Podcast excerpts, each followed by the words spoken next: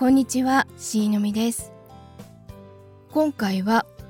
ひねくれた解釈は不要ということについて話してみたいと思います。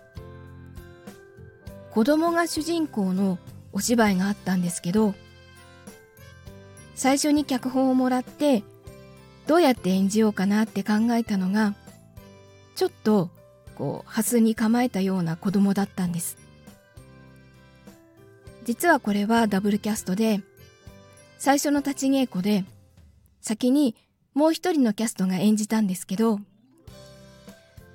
その人も自分と解釈が一緒だったらしくて、ちょっとひねくれた子供を演じたんです。そうしたら演出家が、これは子供が子供らしい空想をして、それが現実に起こるから面白いんだって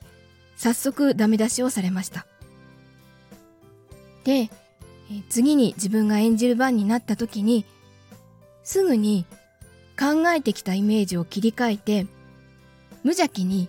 空想を膨らませる子供を演じました。もし、その演出家が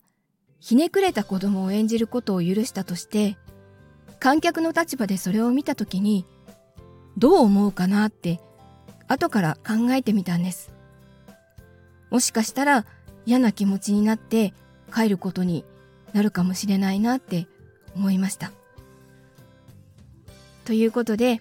まず本読みをするときは、ひねくれた解釈をしないということについて話してみました。聞いていただきありがとうございました。それではまた。